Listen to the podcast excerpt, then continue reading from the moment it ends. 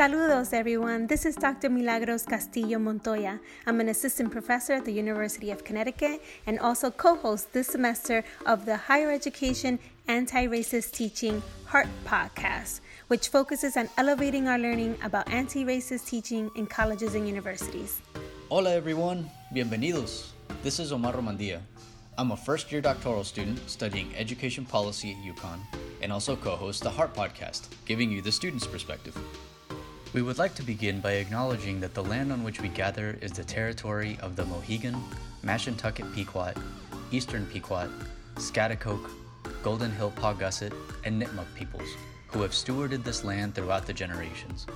I am very excited to kick off our Heart podcast because as we start this new year, it becomes a great opportunity for us to offer a new resource to educators, students, and the broader community, both here at UConn as well as beyond it.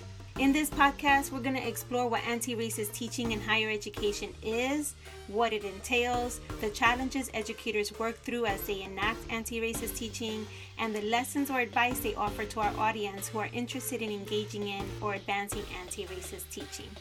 Each season will focus on a subtopic within this larger focus of anti racist teaching, and this first season is going to begin with intersectionality.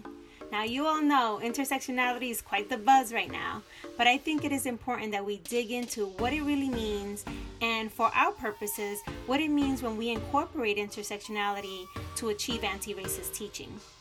In each episode of our first season of this podcast, we will explore this idea of intersectionality in anti racist teaching with at least one faculty member from UConn and at least one faculty member from another university.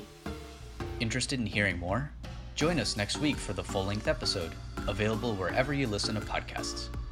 This podcast is made possible with support from the Office for Diversity and Inclusion and the Center for Excellence in Teaching and Learning at the University of Connecticut.